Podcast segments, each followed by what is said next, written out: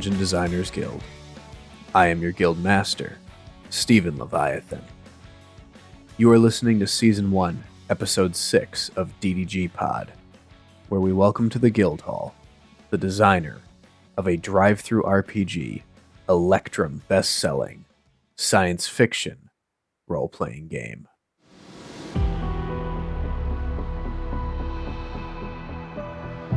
As we have mentioned before on this show, fantasy is established as the hegemon in tabletop role playing for a number of reasons, including the fact that fantasy has far more established tropes than science fiction.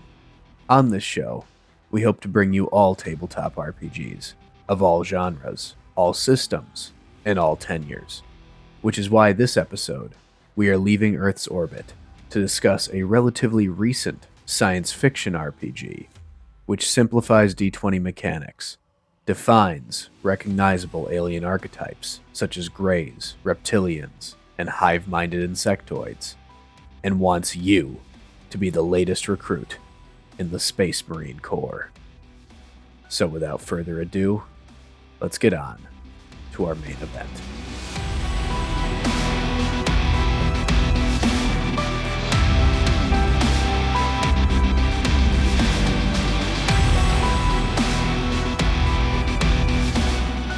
Today on Dungeon Designers Guild, we have encountered a veteran space marine of the Dominion who has faced the dread and other horrors beyond the reaches of our sun and returned to design the DriveThruRPG Electrum best-selling game Aliens and Asteroids. Brian Fitz Fitzpatrick. Fitz, welcome to the show. Thanks for having me, Stephen. I appreciate it. And uh, where in occupied space are you calling in from? Ah, well, I'm in Colorado, and uh, it, we got a little bit of snow today, but it, it's a lovely spring day, so not too bad. Excellent. And are, are you from Colorado originally? Yep, except for a brief time in the desert. I've spent most of my life here, so yeah. Okay. And so, when in that life did you start gaming? many, many, many moons ago. I want to say it was 82 or 83 and playing old D&D, which I played for many moons and then kind of fell out of favor and then got back into gaming again in college and have played a myriad of systems over the years. All the usual stuff including, you know, Toon and Star Wars the old version and you know, good stuff. So, we're having fun. That's the goal. Any favorites you tend to come back to? Uh, anything you spend more time with than anything else? Well, as much as I, I hate to admit it, D and D. I uh, keep falling back to D and D every now and then, and have played variants of it over the years. It, it's an oldie but a goodie. I'm still playing in a fourth edition campaign with a group of people. We're we're still doing that about once a month, and yeah, I've played 5e. I like 5e, but yeah, multiple versions of D and D over the years that I keep falling back to. Excellent. Any uh, characters or campaigns that you can recall? Oh, we did a 3 million and one experience campaign in college. And as I recall, it ended in a huge battle where we all died defending a castle. Mm. And my favorite scene that I can recall was a, I want to say it was a dwarf who was dressed in plate armor, who was basically dressed, sort of looked like R2D2. It was just a maddening decision. We were shooting arrows off the parapets and lots of spells, and we all died glorious deaths. So it was it was a lot of fun. Was that a planned total party kill, or did it just turn out that way and you guys were okay with I, it? you know, I honestly don't remember. My rose-colored glasses are, are tinted such that I think they fade to black at a certain point. Ah, okay. And what were you in that campaign?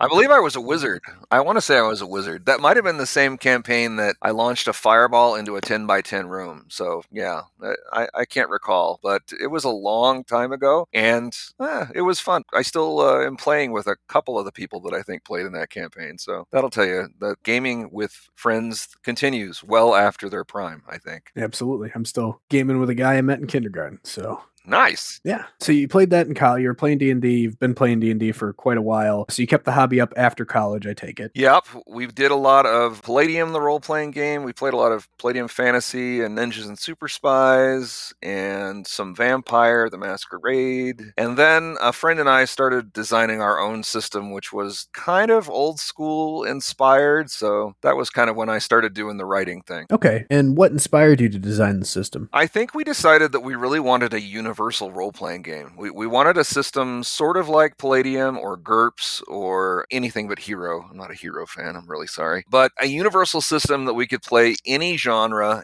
And eventually, the goal was to be able to play in a game where you had science fiction characters next to fantasy characters, next to superheroes, and whatever else to save the universe, all within the same rule set, playing together just to have fun and make crazy stories. And that's one of the reasons why Moebius Adventures was born. We have this crazy idea of infinite stories, and that's why we use the Mobius strip as, as our uh, logo. Excellent. Okay. And so that's where not only the, you have a you have a game called Moebius Adventures, but then that's also the name of your your publishing house as well. Yeah, our original game was the Moebius Adventures role playing game, and I believe we sold one copy. That was back before DriveThruRPG in the Dark Ages, before PDF actually really took off, and we sold a copy to a guy in England. I don't actually know whatever happened to it, but it was in a three ring binder and I printed it at my house. So that was quite a while ago. But yeah, so we started designing back in the mid 90s and we had several versions of that first game. It was very crunchy. It was very reminiscent of old school D&D and lots of Rolemaster kind of inspired bits and D&D and little Palladium. Well, we kind of mixed and matched, but uh, it was a lot of fun. Excellent. So after the Universal game, did you continue designing games or was it a while before your next game? So my writing partner at the time, Sean Bendel, passed away in an auto accident in 2000.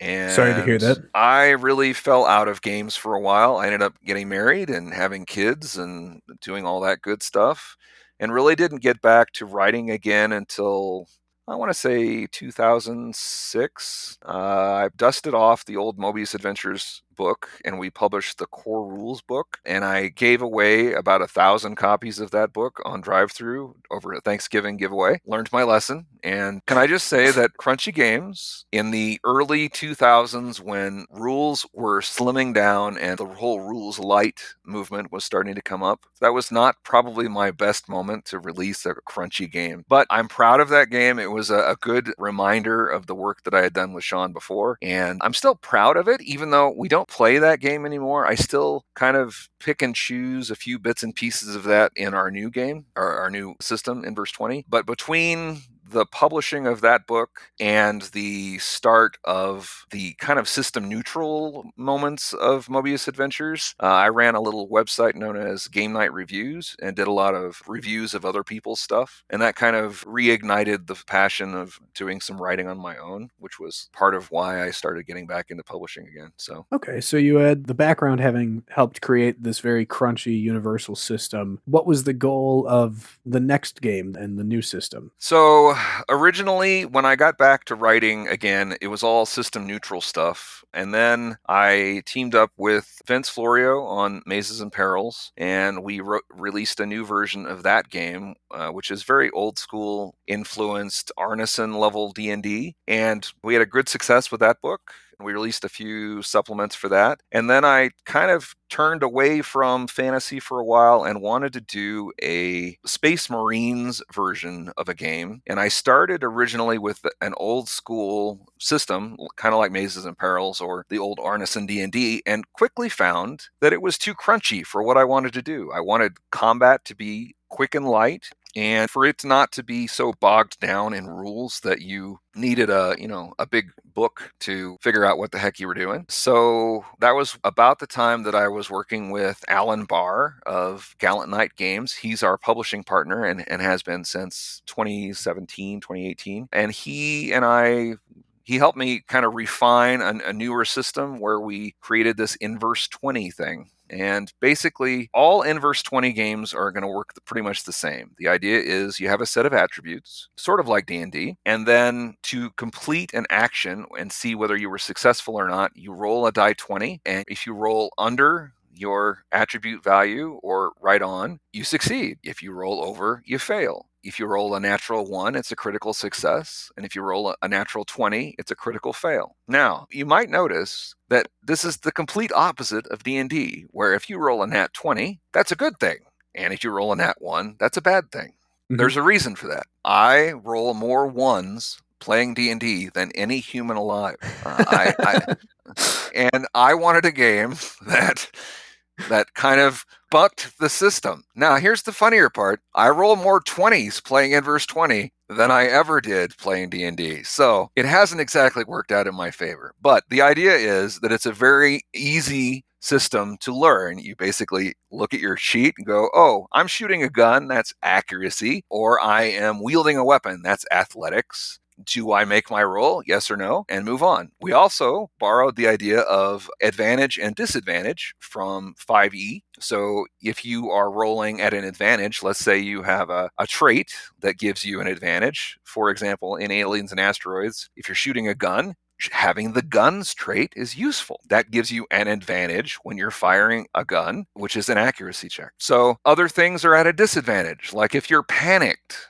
your rolls are at a disadvantage. If you're doing something really, really hard, like, you know, trying to climb a sheer cliff with nothing but your bare fingernails, that would be at a disadvantage. So we kind of wrapped in a few things, but it's a really simple die mechanic. And then your set of attributes and a set of traits, and you're off to the races. So it's very easy. I was really impressed with how quickly we came up with that with Alan. And then we started playtesting back in August of 2017 for Aliens and Asteroids. And it was the first major playtest that I've run in person. Ran it at my favorite local game store, Petrie's, here in Colorado Springs. And we had a great time. It was a, a, slow burn. We only had, you know, one or two people come and help us test initially. And then that kind of developed into a pretty steady group of like, I don't know, four to eight people, depending on the day. And we played a lot of crazy adventures. But uh, Aliens and Asteroids, since I've already slipped into that, is basically our science fiction game. The idea is you're playing a bunch of space marines. Think Aliens or Starship Troopers or the computer game XCOM. The idea is you're you're a bunch of Earthlings fighting against whatever it happens to be, even, you know, aliens, heaven forbid. And we have kind of expanded our universe a little bit. We have five different solar systems that we've expanded into. And we kind of have the idea of stargates. We call them Bantz gates, which are basically sort of like you bounce from system to system. And the universe is expanding for Earthlings. And as we've expanded into the universe, some things have pushed back. One of them being the Dread, which is this weird multiversal enemy who is basically draining the universe of life one planet at a time. So it's my Giger alien inspired critter. And we have a bunch of alien species that Earth has run into over the years. And yeah, the, the universe is very open ended. We have a little bit of a story that's going with the dread coming to invade Earth space eventually. And really, it's up to the players and the referees as to where they want to take it. All right. As far as the setting and the game does have an established setting, I guess someone wouldn't have to use all of it, but it's there. And I wanted to discuss that a little more with you. So, we started from Earth as the epicenter and took over some nearby solar systems. Yep. We've run into the Dread, and you mentioned some other aliens as well. What were some of the other aliens you decided to include? So we've got uh, a number of aliens. The the first one is the Gray Men because you can't have a science fiction uh, story that doesn't involve gray men. And in our universe, the gray men are a bit of a sort of a Frankenstein kind of species. They are a dying race. Their worlds have been destroyed, and they're kind of relying on cloning and stealing humans to reuse their genetic tissue. So it is very Frankensteinish on the gray men side. Then we have the Scaly, which are our lizard based race. If you like Star Trek, then they're sort of like the Gorn, but they're very almost Japanese samurai kind of noble races. And they decided that they were going to land on Venus. They were a race that was destroyed by the Dread, and they blew up their planet rather than watch it die a slow death and a few of them have escaped and they landed on Venus because it sort of felt like home, which is a very strange place. but we didn't know they were there for about 50 years. And then suddenly we decided to, you know, probe Venus one more time. And they destroyed the probe. We went to do first contact and we got into a protracted war with them. And that lasted for two years until suddenly they decided to send a message that said enough. And the war stopped. This seems to coincide with the beginning of the Dread invasion of Earth space. So there's a definite tie there, uh, which we kind of cover in one of the expansions that we did. Beyond the Greys and the Scaly, we have the Gallus, which are these kind of airbag, gas bag kind of critters, sort of like you would experience or expect to see like in Jupiter's atmosphere floating around. They are very old species, very smart. They have a huge space fleet, and they're getting ready to leave the galaxy. Why? Because the Dread have kind of decimated their corner of the universe, and they don't want to deal with it anymore. So when we were expanding out into the universe, universe, we eventually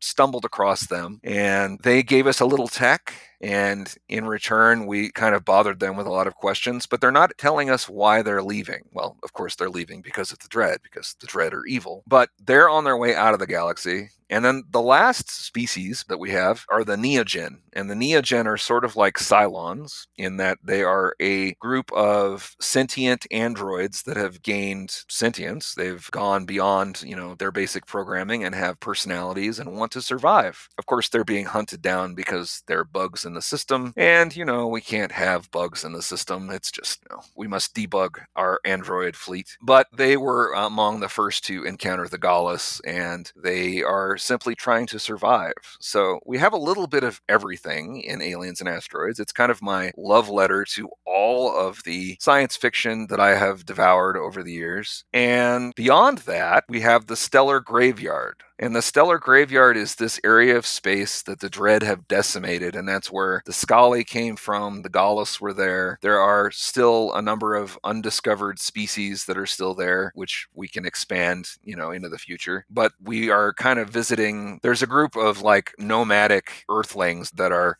roaming around and trying to steal technology from these Dread infested planets because you know that's kind of what we do. We go and find things as, as, the Star Trek Next Generation episode was very inspirational on that one. But so, like I said, we kind of have a little bit of everything. And if you don't want to go with any of that, more power to you because the system is so easy, you could pretty much adapt it to just about anything. So I like our world because it's very open ended. We can pretty much insert whatever you'd like. If you want to run a, a horror kind of science fiction campaign that stars the Dread, you can very easily do that. Oh, and we haven't even t- talked about the Dread.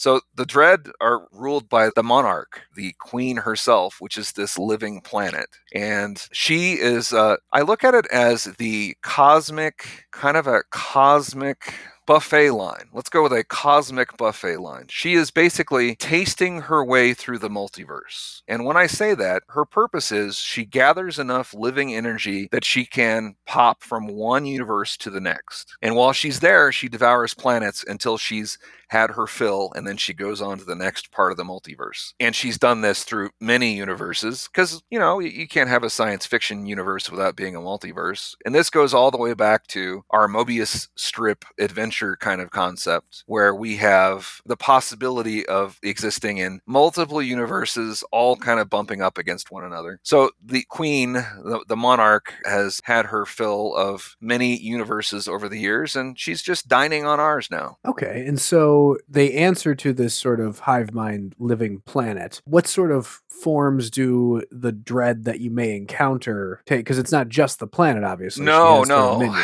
Right. She chucks what we call queens, and queens uh, land and, and start generating hives or nests. And she has some soldiers, and she has, there's like five different groups. One of them basically burrows to the center of the planet and acts as the radio tower for the dread, generating the hive mind. There is a harvester that basically drains living creatures and sticks their energy into these little bulbs of energy that they eventually get to the queen and she devours. Uh, but this creates dread hollows. So it's sort of a zombie version of life. And hollows get to be this really wide ranging thing where the queen can actually modify these things to give them additional capabilities. So maybe, like in one case, we had these weird fish on a planet that grew really big. Well, she made them grow super big to the point where they could swallow a human whole. So you can have all sorts of fun by tweaking these creatures and making hollows even more horrific. But yeah, it's not good. When, when, your planet has a hive on it, it's kind of the alien situation where you want to nuke the planet just to make sure. Ah, okay. And so as far as the aesthetic of the dread, are they they're insectoid sort of? Yeah, sort of. We definitely went Giger-ish. They are weird critters with multiple legs. There's a picture in the book that uh, was done by our awesome artist Jason, and they are pretty scary beasts, honestly. Very carapacey and yeah, just lots of you know, lots of hard edges and weird angles, and they're sort of part plants, and they're weird, but they're, they're fun. Fun so long as they're not burrowing into your planet. yeah, yeah, so long as you don't have them burrowing in your planet. So the the harvester is kind of the key. When you start getting the harvester in there and, you know, draining the planet of life, it gets really creepy. Our Kickstarter didn't actually get to do any of the goals, but we uh, managed to talk to one of our authors that was going to do one of the uh, the goals, and she wrote the Tulkun prison colony, and that one is so they're like on the edge of the stellar graveyard. And their particular flavor is they were all prisoners. So it's sort of our Australia, where this was a prison colony that eventually outgrew being a prison colony and became a legitimate business. And they have all sorts of new technology and stuff but it's kind of fun because there's political intrigue and other stuff. So that's sort of what I was saying. If you want to play any kind of science fiction plot, you could probably come up with it. So, but the Dread are sort of at the, the core of all the ills of this universe. And that's one of the reasons why the Gaullus, I think, have the right idea. It's time to go. and of course, if you wanted to invent additional threats, you could, and you can have. I mean, the Greys don't appear to be the Gray Men. Sorry, don't appear to be on our side, right? No, the Greys are definitely not on our side. They're still kidnapping humans and and torturing them and cutting them up into small pieces so that we, they can use us for prolonging their own lives. And the adventure in the back of the first book deals with a kidnapping, so you can face one of them for a while, or a few of them that are kidnapping this poor guy on the moon. And we have an expansion for them that kind of goes into their backstory a little bit. Uh, we have another expansion for the Scully that goes into their backstory a little bit. We have expansions planned for the Gaullus and the Dread. So we slowly expanded. I think we have uh, 12 or 13 supplements now for aliens and asteroids between all the extras and i think we're there may be a second edition coming in the next couple of years. So there's a lot. We have a lot going on but it's fun but it's it's slow because you know being a one man shop, pretty much, I, am a slow guy, so uh, I I don't create a whole lot very fast. You've collected a number of people to to assist you as well. you'd mentioned Alan Bahr and uh, uh, some artists and such. Yeah, Alan and Peter Saga and Jason Adams and a few other folks have helped out a lot. We've got uh, a Patreon that's helped out some, so we've got some dedicated fans who have kind of given some ideas and helped playtest a few things. So yeah, it's not really a one man shop. Thankfully, Alan is out there. I am not the best marketer in the world, but Alan has helped a lot with marketing and distribution and all the rest of that. So I am thankful for the people who know what they're doing. And the game is published through Moebius Adventures, which is your company, but it's in partnership with Gallant Knight, which is Alan's company. That's correct. And Alan might be best known for his tiny D6 system. Oh, yeah he's got a whole corner of the universe to himself. He's got a lot of games.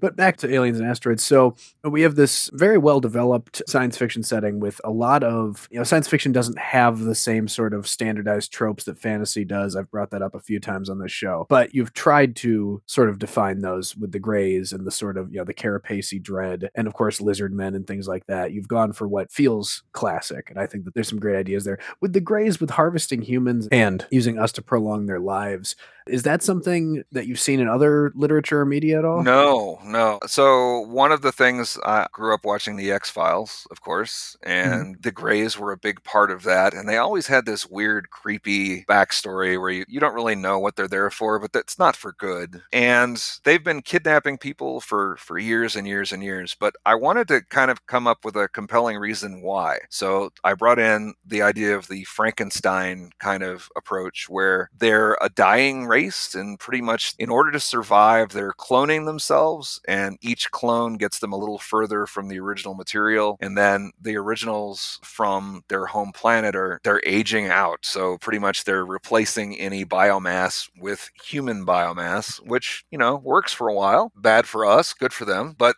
they have a, this tragic backstory where they have a lot of technology that they've sort slowly lost contact with. Like they have all of this amazing knowledge of genetics and prolonging lives, and to them, it's almost like the Asimov. It's magic.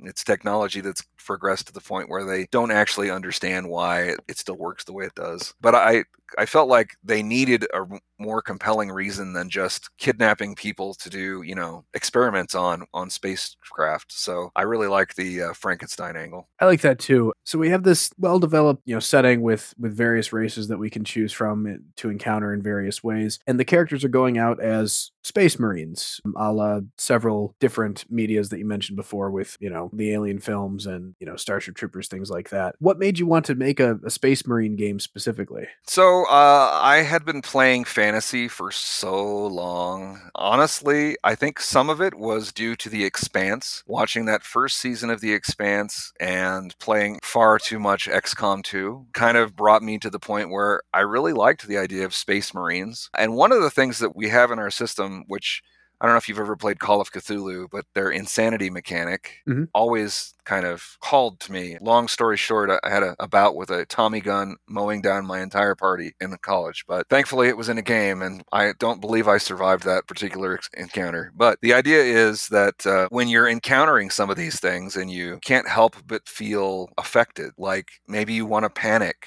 and run. And that was one of the things that the XCOM series of games did a great job with. So I wanted to bring that in. And the idea is that there's a certain point where it just gets hard to marshal on. So if you want to play that horror angle, I felt like it brought in enough of that, oh my God, there's an alien breathing down my neck and I'm going to panic kind of mode, which I hadn't seen in, in enough other kind of space marine sort of games. I played some Traveller. Traveller always seemed a little, and nothing against Traveller because it's an amazing game, but a little antiseptic. Like it's a far future game, and it kind of pulled some of the the horror out of the the scenario where it was more just dealing with the aspects of being a spacefaring race and you know mercantilism and dealing with training and all the rest of that. So I wanted to pull it back to the point where it was more of the game over, game over kind of situation in Aliens, and I, th- I think we we kind of brought that in without it being too overbearing and too unbalancing to the to the rest of the system. It it just falls into play. So pretty much all of the media that I've consumed over the years, but I think that The Expanse and XCOM 2 really drove me over the edge. So I'm happy with it. We have had a great time playtesting the game, and I am excited to see what other gamers do with it, if you know what I mean. So I think there's plenty of room to play. Absolutely. So, is there anything more about the setting that you think we should cover before we move on? The one thing is that it is sort of cyberpunk in that the Dominion is corporate led. So there is no government for the human race at this point. The Dominion is led by essentially a corporate board of directors. So you kind of do get that the Weyland Yutani kind of corporate profits and greed over human cost kind of angle. And I haven't played that up a whole lot, but I, I think you could definitely pull that in. So I, I think there's enough little bits and pieces of all of the favorite tropes in science fiction that I think you could pick pick and choose what you want to play with and come up with something. Sure, a referee or game master can really lean in any you know any of some very established directions to yep. develop the sort of gameplay that the players would be looking for, or the story that the referee wants to explore. So exactly, I think that you did that very well. Okay, so uh, you were looking for a, a simpler mechanic and you decided to go with a, a roll under d20 system. Yep. You mentioned that so in this system because it's roll under, a 1 is a, a, critical success, a 20 is a critical failure. And if I'm not mistaken, rules is written if you meet your number that's also a critical as well, right? That's correct. And that helps you out in mostly in combat where you have the idea of armor and a crit success means that you get to punch through to the gooey bits inside. So you find either a chink in the armor or you just have that critical shot that goes through a previously damaged portion of the armor or whatever. Uh, so getting criticals can be very very uh, effective way to kill your enemies on the battlefield. Sure. And so it's a list of attributes. There's really no skill list. You're rolling to either again meet or roll under the attribute. And you actually, whereas most games that are trying to simplify the d20 system, uh, or not most, but some of them go with fewer than six, you actually added a couple. So you have a slightly longer list, right? Yeah, we have many do we have? Like seven, I think. Yes, seven. And the idea was that it gave us enough room that we didn't have to rely on skills. So if you don't have a trait into something, you can rely on an attribute that may apply to it. So, like I said before, like uh, shooting a gun is accuracy, or maybe doing some kind of a science roll would be education, or if you're trying to inspire the troops, it would be like a presence check or willpower or whatever. So we have enough variance in the attributes that we have. And then each level, so you start out with like, I think two traits, one from your background and one from your career path, which is like your class, but we're a classless system. So the idea is you get a couple of traits to start from. One is from your background or your, think of it like your childhood or your previous career. And then one is with your career path as a space marine. So you're a commander, a medic, a scientist, a marine, or a technician. And they have like a specialized list of, of traits. So, like your technician has bits and bytes, so they can, you know, hack at a computer or a robot. Uh, your scientist may have biology or chemistry or necropsy, you know, wh- whatever it happens to be. And then as you level up, each level you gain a trait. Uh, and a trait can affect, like some of them can affect your toughness or one of your attributes, and you can have an attribute bump. A trait could be a cybernetic enhancement.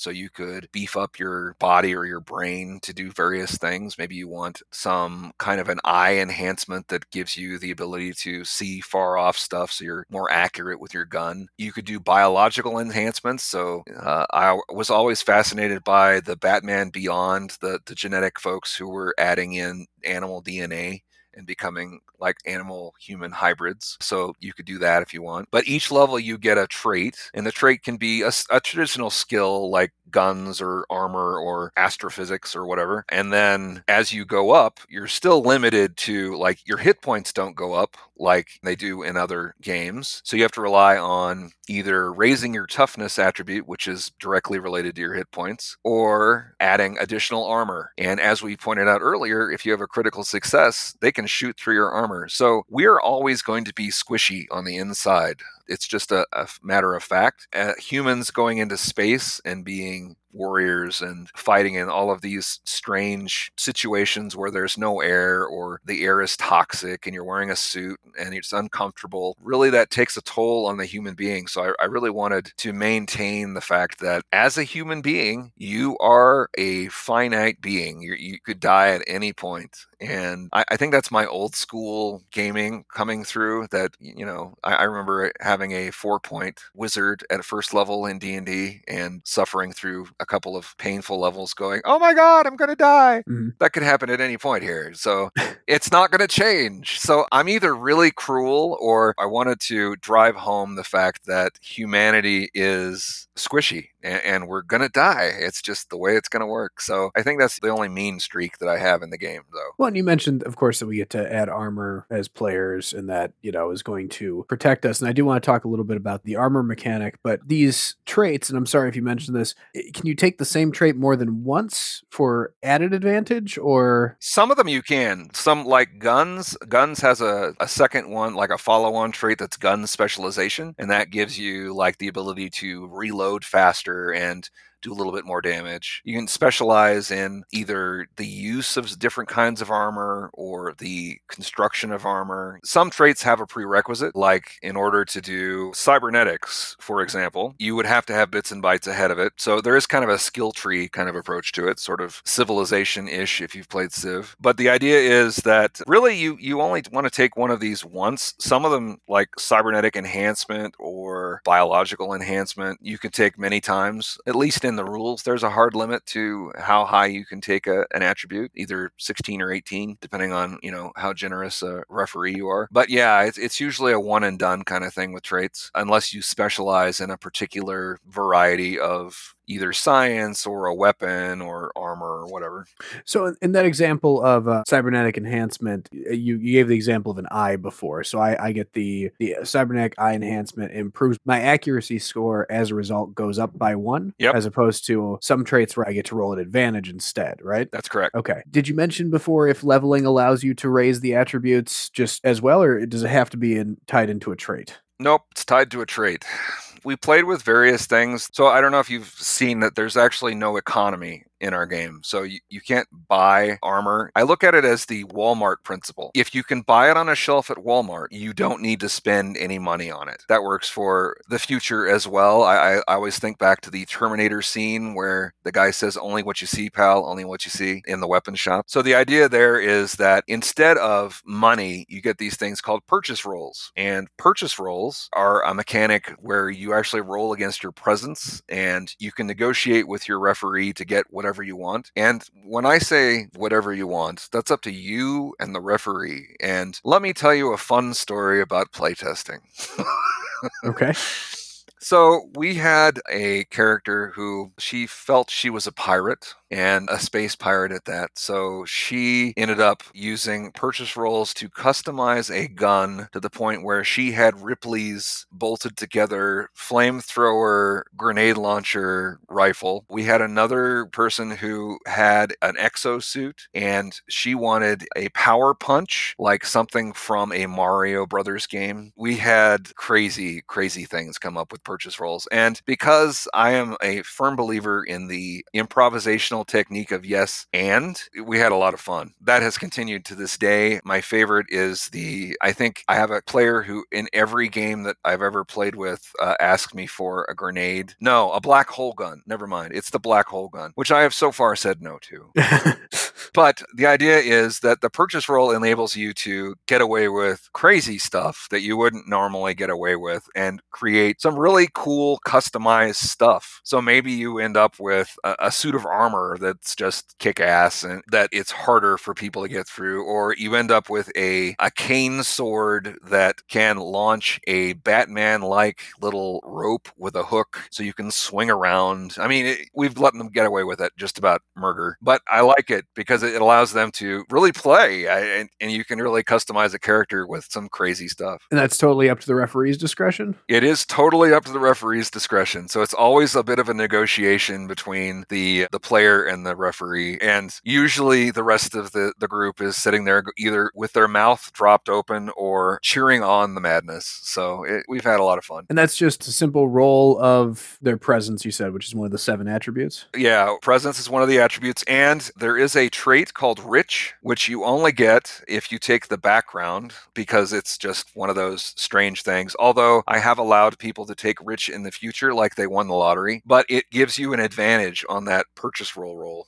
So they get away with even more because it's the Batman factor. You can't ever factor out Batman. So, okay, real quick, I don't think we covered this. So, we mentioned that we have the seven attributes. Can you just run through the seven real quick and how they're determined? Yeah, you bet. So, it is accuracy, athletics, awareness, education, morale, presence, and toughness. And in Aliens and Asteroids, we basically you roll a two die three and add eight. So you're always ending up with a value between 10 and 14 to start. There's no penalty for having a low one, but as you get higher, like for toughness, you get additional damage to physical attacks when you get like beyond 14. Some cool stuff like that. We simplified it in our new game a little bit, but the idea is pretty much you end up with a narrow band of those seven attributes being between 10 and 14, and then everything you're, rolling off of them. The hard max for an attribute,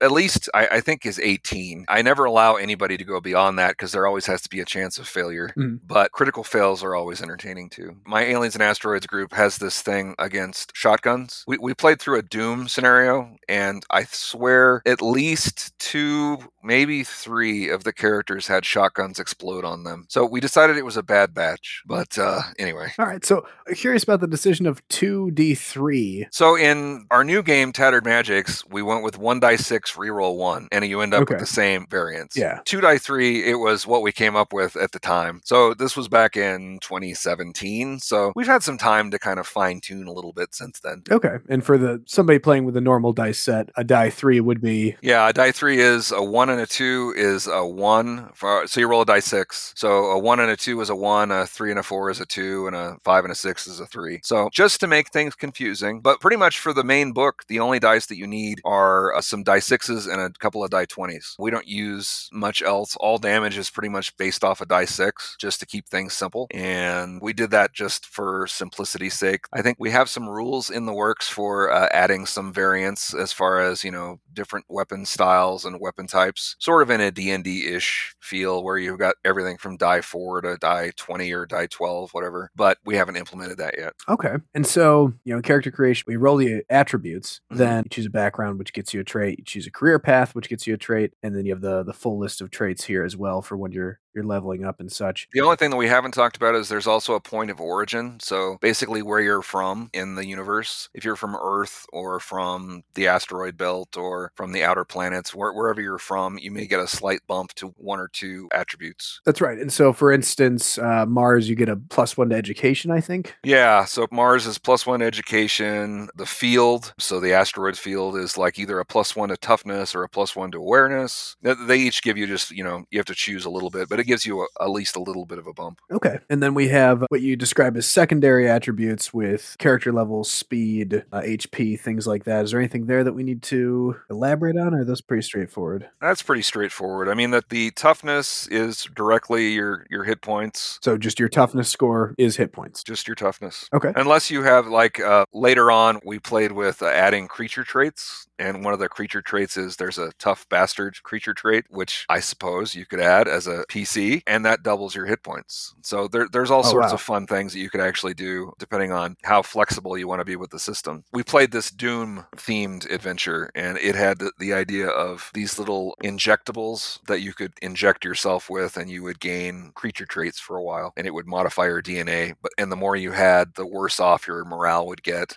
So a little bit of a corruption kind of idea that hasn't been published so eventually we'll get that out but there's enough play in the system that i think just about anybody could you know take bits and pieces from anywhere and go oh well we'll just add this and maybe you take a, uh cybernetic enhancement that gives you the tough bastard trait because now your all of your bones are adamantium going the wolverine way of things really we, we leave it open so but it's fun Excellent. And so, as far as uh, you mentioned, we're always squishy inside of our armor, but the armor, you know, it, it may seem like you have very few hit points because it's, you know, it's at best you're starting with 14 and at most you're going to have 18, but the armor is what's really protecting you. Can you describe taking damage a little bit? You bet. So armor, we break into you have an armor rating, which basically kind of takes a number of points off the top. So let's say you're hit with a an alien is clawing at you and you're wearing standard combat armor, which is AR4, so armor rating 4, and AP 20, so armor points 20. Armor points, if you've played D&D 4th edition, it had the idea of temporary hit points. Think of armor points sort of like temporary hit points. But in this case, you can fix your armor and rebuild that uh, over time if you want, or even add more. So if you get scratched by that alien let's say it does six points of damage to you, and you're wearing this armor, and you've got AR4, so your six becomes a two, and then you take two armor points, so your 20 goes to 18. When you're done with AP, it goes to your hit points, unless there's a critical success and it goes straight through to hit points. And the other thing is with armor, if you're in a vacuum and you have zero armor points, you are bleeding air. So you need to have at least one AP to have environmental suit integrity, or you would lose a hit point for each turn after that. So it's good to keep your uh, armor intact. Yeah, really. That's a very interesting mechanic. Okay, so we have the armor rating, which just straight reduces the damage, and then the damage all goes towards your AP. Once your armor is all beat up, torn apart, things like that, unless there's a crit, you have not taken any damage. But as soon as the AP is gone, that's when the aliens start digging into your flesh and such. That is true. It gets to the squishy bits. Yeah. And we do have the idea of there is mechanized armor, although we don't really expand on it a whole lot. You have an exosuit and mechanized armor, so you could expand on things and have like hard points and you have additional like you're sort of like an onion when you're wearing a mechanized armor and maybe you have standard armor on inside it while you're piloting. So you really can go add as many layers as you want, but eventually it is going to get through to your squishy parts. Uh, that's just the way it is. And do most opponents work the same way? Aliens that you'd be fighting and such, are most of them armored? Not all of them are armored. The more intelligent ones, like the gray aliens and the Scali and the Gallus, they're all just like us. That they have armored suits and, and or force fields or whatever on the Gallus's side. The Gallus are like this super advanced species that isn't sharing any of their toys with us, so we're kind of angry about that. But they have manipulation over gravity and better tech across the board, and we're just left in the dark ages going, "Oh, we'll just add a little thicker plate and it'll be fine." So aliens have uh, creature traits. So we have a bunch of aliens in the book, like the if you go to the Dread the Dread Mhm. have some armor, but not all of the creatures have armor, like uh, Alien Slime, for example. You can't have a good science fiction game without an alien slime. It has no armor, but it has. We don't go into details for some of the critters as much as we do with PCs, so they just have a single attribute value. Like for an alien slime, it's attribute 8 For just everything, any check. yeah, for everything across the board. And that simplifies everything. And, and some of them may have a, a bump to one or two attributes, but it's not like as detailed as a PC is. But they don't have armor, but they do have regenerating health. So it regenerates one hit point per turn. For other things like a space centipede, it has a tough hide, which gives it AR2. So right across the board, but it has no AP. So there's a lot of variants that you can add with the creature traits, which I think is fun. That is fun. It really helps you too if you wanted to design your own creatures, which you also have rules for here. Yep, exactly. Yeah, and one of the other things we didn't discuss was there's drone creation too. So if you're a tech and you want to create your own drone, you can kind of I hate to use the idea of the Roomba in space, but you basically can design your own Roomba to have all sorts of cool stuff. So you can send it in if you want to pilot it and send it in on its own so that you're nice and safe and it's the one that's getting beaten. That's also a useful trait. Yeah, absolutely. As far as creature creation, you do give a very nice set of traits to choose from and things like that when they're when you're building a creature. Is there anything you wanted to cover there at all? We have a- an interesting cross section of traits, and a lot of the supplements, the, the expansions that we have, adds additional traits for various things. So there's even more traits for PCs to take. There's more technology that they could take. There's even a few new uh, career paths that they could take or backgrounds. So I don't think there's a an end to how far you could take the system as far as expanding it. Okay. And you have pretty simple rules here for rolling up new creature stats and things like that. Yep, it's uh, pretty basic, but it gets the job done, which that's pretty much all you need. And the one of the design principles that we tried to do is try to keep it simple because we didn't quite need to go as far as D&D does with some of their more in-depth monster definitions, but we wanted to keep it pretty consistent so that you don't have a lot of overpowered creatures. You can definitely create an overpowered creature and they're fun because, you know, who doesn't want to not scream in outer space when they're being chased by an alien? But at the same time, we wanted to keep it simple for the referees so that they could quickly, you know, bang together whatever it is that they need for an adventure there without going too far. And I think you did that with, you know, still leaving a lot of available options, a very nice framework without having to, uh, yeah, like you said, flesh everything out. So Thanks. yeah, I think you did that quite well. So there are a couple of mechanics, and any that I'm missing, please bring up. But the the dread mechanics and glory points, can we go over that real quick? Yeah, and just in case you want to make it more of an us versus them kind of thing, the idea of dread and glory was that there are these extra points where you could make it harder or easier for the creatures or the PCs at various times to ramp up the difficulty. And I honestly have to say that I don't use it a lot. I have used it during gameplay at various cons. Not that I have in the last year, because like most everybody else, we're all locked down but the the idea of dread appeals in that it kind of gives a little bit of a, a way to ratchet things up if things are getting too easy and i don't use it a lot.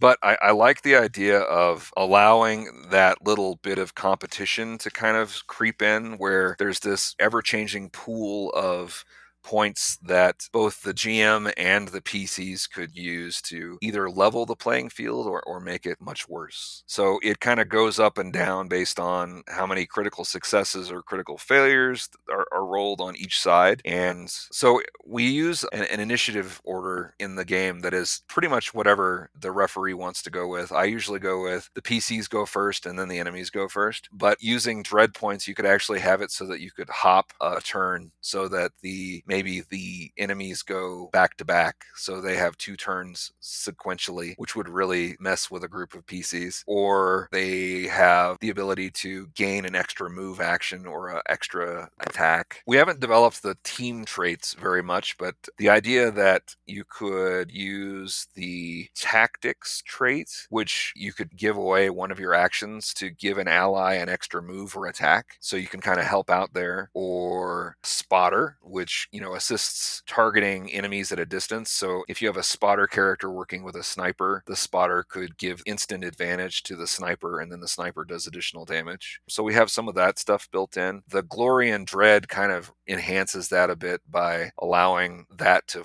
ebb and flow a little bit more than in normal play. Okay, but it's not a necessary mechanic. It's optional for. It definitely optional, yeah.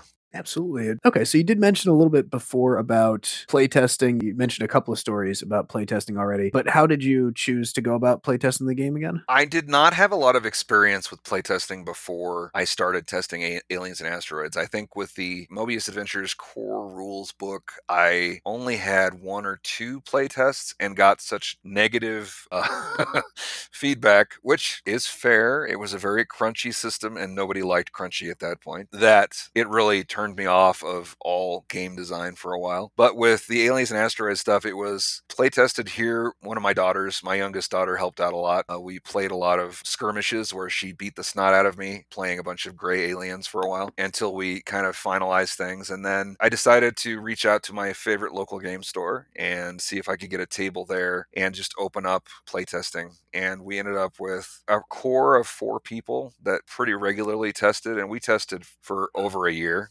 but it, we had a great time. The first few sessions were a little rough because we were still kind of fine tuning. But as we worked our way through, I think we added one of the extra attributes was added during the first couple of sessions because we didn't have a good way of doing something. So we on the fly decided to add it. But really, my playtesters were a huge part of the initial push for the game. We had some fantastic sessions. I tried to keep very short sessions. I figure if I can occupy people for two hours, that's about the same as a movie. And if I can keep people that long, then we're doing good. So we had a weekly two hour session at the game store. Sometimes it went longer. Sometimes we went to three, three and a half hours. And the game store owner was very good about letting us have whatever space and time we needed. So we really expanded a lot on some of the initial ideas that I had. And I would kind of develop the story as we went along. We had some fantastic role playing around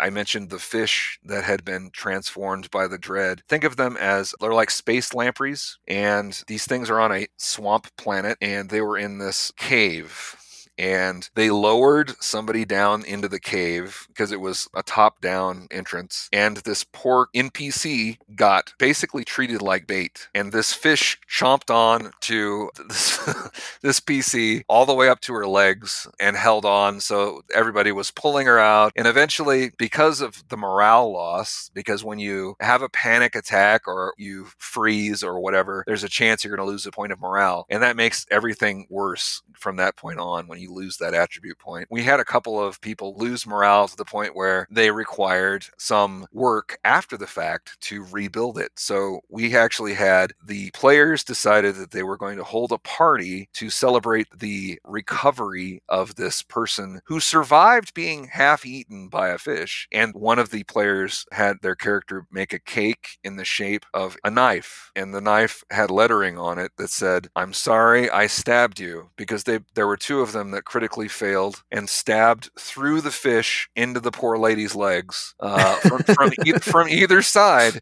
and then it then I revealed that she didn't remember any of that. So they wiped away the lettering on the cake. Very anyway. So they recovered morale by kind of doing these group activities to kind of work through the issues. And that moment will always just echo in my head as one of those great role playing things that you had not anticipated and yet happens and you're like Oh, that just makes me so happy. And one of those early playtesters has gone on to GM a couple of sessions of Aliens and Asteroids that I've had the luck in playing in. And we've had a blast. So it really made a huge difference to have the right people at the right time playtesting this game. And I am so grateful that they were able to help me out. And we're still playing with most of them today. So that's a, a fantastic side effect of playtesting and, and coming up with a system that everybody seems to like. So yeah, that helps. So out of curiosity, were those people that you knew before you started playtesting or nope. did you become friends through role playing? We became friends through role playing. I basically sat in the corner of the game room at uh, the local game store and had no idea who was going to show up. So we had a guy come the first night, and then there were two people the, the second night. The third night, we had the guy and his girlfriend, and it just grew from there. So we kind of ended up with this cobbled together group of four people who the first two really liked the game, so they invited other people, and then we've just continued to go from there. Like I said, it, it was really luck, and I'm really thankful that I lucked into that particular group of folks. Okay. And uh, are there any other major changes that you wanted to highlight that took place during the playtesting? It sounds like you started with six attributes and you just you decided, you know what, this doesn't fit every scenario. We need to add a seventh, right? Yep, that was it. That was pretty much the biggest one that we did. We have added a, a lot of traits over the course of the last couple of years, but really it's just, you know, adding specific traits for whatever. I don't think that any of them are really significant additions. I really hope that we kind of play up the team dynamic in the next edition. And that's one of the things I've been kind of talking with Alan about over the last couple of years. But other than that, the core system was pretty much ready to go the first time we sat down. And we've just had fun ever since. I mean, two hour sessions once a week. And we started playtesting in August of 2017. We launched the Kickstarter in October and had it funded in November. And we released the game the next February. So really, it all came together really quickly after we had that initial setup. So we got lucky. It was it's been fun. And is there anything in particular in Aliens and Asteroids that you're most proud of, or anything specific that worked out very well or exceed your expectations? Just the system itself. I honestly was hesitant to go with a rules light system, although I'd been playing with rules light off and on before this came about. The idea that going with just a simple roll under attribute system really changed everything, and it was one of those things that just flowed from that day forward. And I like the system. Eh, the system has done yeoman's duty and it has amazingly stood up to everything we have thrown at it so far, including some of the latest playtesting stuff that we're doing. It's one of those systems that the more I play with, the more I love. And it's easy and it's very flexible and it doesn't get in the way. And that's one of the things that I absolutely adore about it. I really like the fact that we can focus on story without getting bogged down by a whole lot of minutia. And that's made my life so much easier. I've run more games in the last three years than I, I think I'd run the, the, previous 10. So take that as a win. It's a simple system that people can jump in and they don't have to learn a lot. You know, you roll a couple of dice and you move on and you focus on the story and role playing. The system gets out of the way, and that's the best kind of system as far as I'm concerned. So I'm happy to say that I am a big fan of the system that we wrote. So I guess that's a good thing.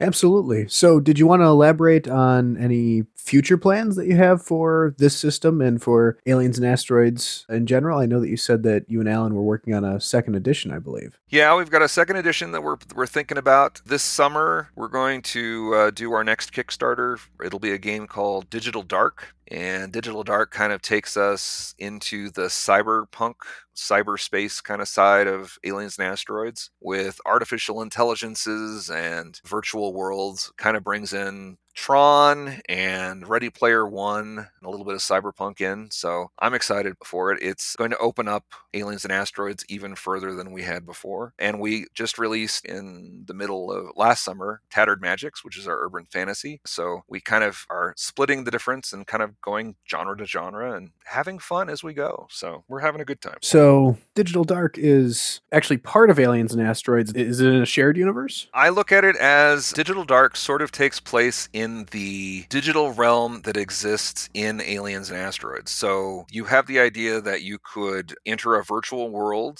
sort of like Ready Player One, and play in these other universes. During our playtest, we've play tested in an Antarctic Victorian era adventure. We've had a Jack the Ripper kind of adventure. We had a haunted house kind of adventure, and we're about to go into an ancient Egypt mummy style adventure. But it allows you to kind of play a little bit with tropes and genres and different rule systems. So there's that level of it. And then there's the level behind it. So we talked a little bit about the Neogen before. The Neogen are the androids that are trying to basically stay alive when they're being hunted down as bugs in the system. Well, there's also artificial intelligences in the digital dark that are trying to remain alive as well. And that kind of brings in the master control program idea of Tron, where behind the scenes in this sort of Westworld sort of environment, there are other things going on that the PCs may or may not know about. So you could actually role play entirely in a digital world, playing in Digital Dark without aliens and asteroids, as sort of like Neo and the rest of the crew from the Matrix, where you're all avatars inside a simulation. And I look forward to exploiting a bunch of that. We have some ideas to, to really play with, but it works in conjunction with aliens and asteroids Asteroids, but it'll stand alone as well. So it'll also work with Tattered Magics. So you can actually play Aliens and Asteroids where you go into a virtual world and you play in sort of a fantasy Dungeons and Dragons almost adventure or supernatural or whatever. So we're, we're just trying to open up many, as many doors as we can to allow people to play whatever stories they want. And the Inverse 20 system so far has allowed us to do that easily and quickly. So, like I said, I'm really happy that we built the system the way that we did. And so far, it's done everything we've thrown at it. And I'm excited to hear that too. Yeah, the uh, Digital Dark and Tattered Magics. Yeah, I'm very interested in, in both of those games. So you said it was a Kickstarter for Digital Dark that's going up sometime this summer? Sometime this summer, yes. It'll probably be maybe mid or late June before we have anything to show for it. But the game is in the works right now. It's mostly written, and we're just kind of fine tuning a few things and making sure that we have all of our ducks in a row. Yeah, absolutely. So,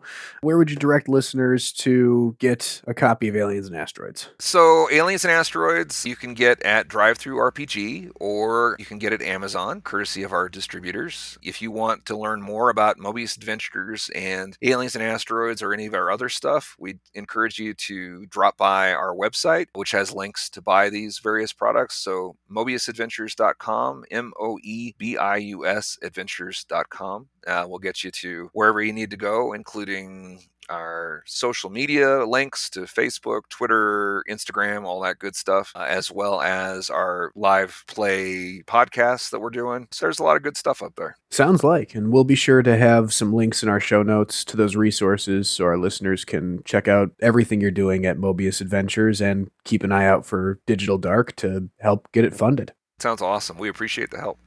Absolutely. Well, Fitz, it's been a pleasure talking to you. Thank you so much for stopping by the show. Thanks for having me on. I appreciate it, and uh, it was been a fun ramble.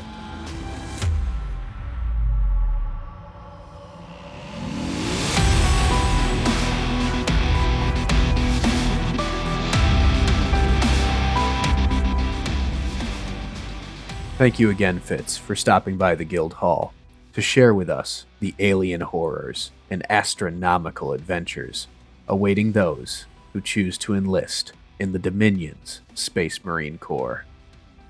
Aliens and Asteroids provides role players with a simple yet expansive D20 system, which gives your regiment easy access to the stars. So we believe that all listeners should stop by the Moebius Adventures website or DriveThruRPG to obtain a copy so you too can help defend our solar system from dreadful extraterrestrial threats. Before we go, we at DDG Pod need to pay our dues. Theme music for our show is the song High Fantasy by the band Gygax. Additional music in this episode was provided by Infraction. Logo design for our show was done by Elijahist. Special thanks this week to Charley at Negative Modifier Podcast, HodagRPG, The Black Veil, Nola Burt, and Ricolas Weishaupt for their help in completing this episode. And as always, thank you to all listeners. Your continued support across a variety of platforms is the fuel in this show's engines. A five star rating and a few positive words about DDG Pod on Apple Podcasts does more to keep the show going than you would think.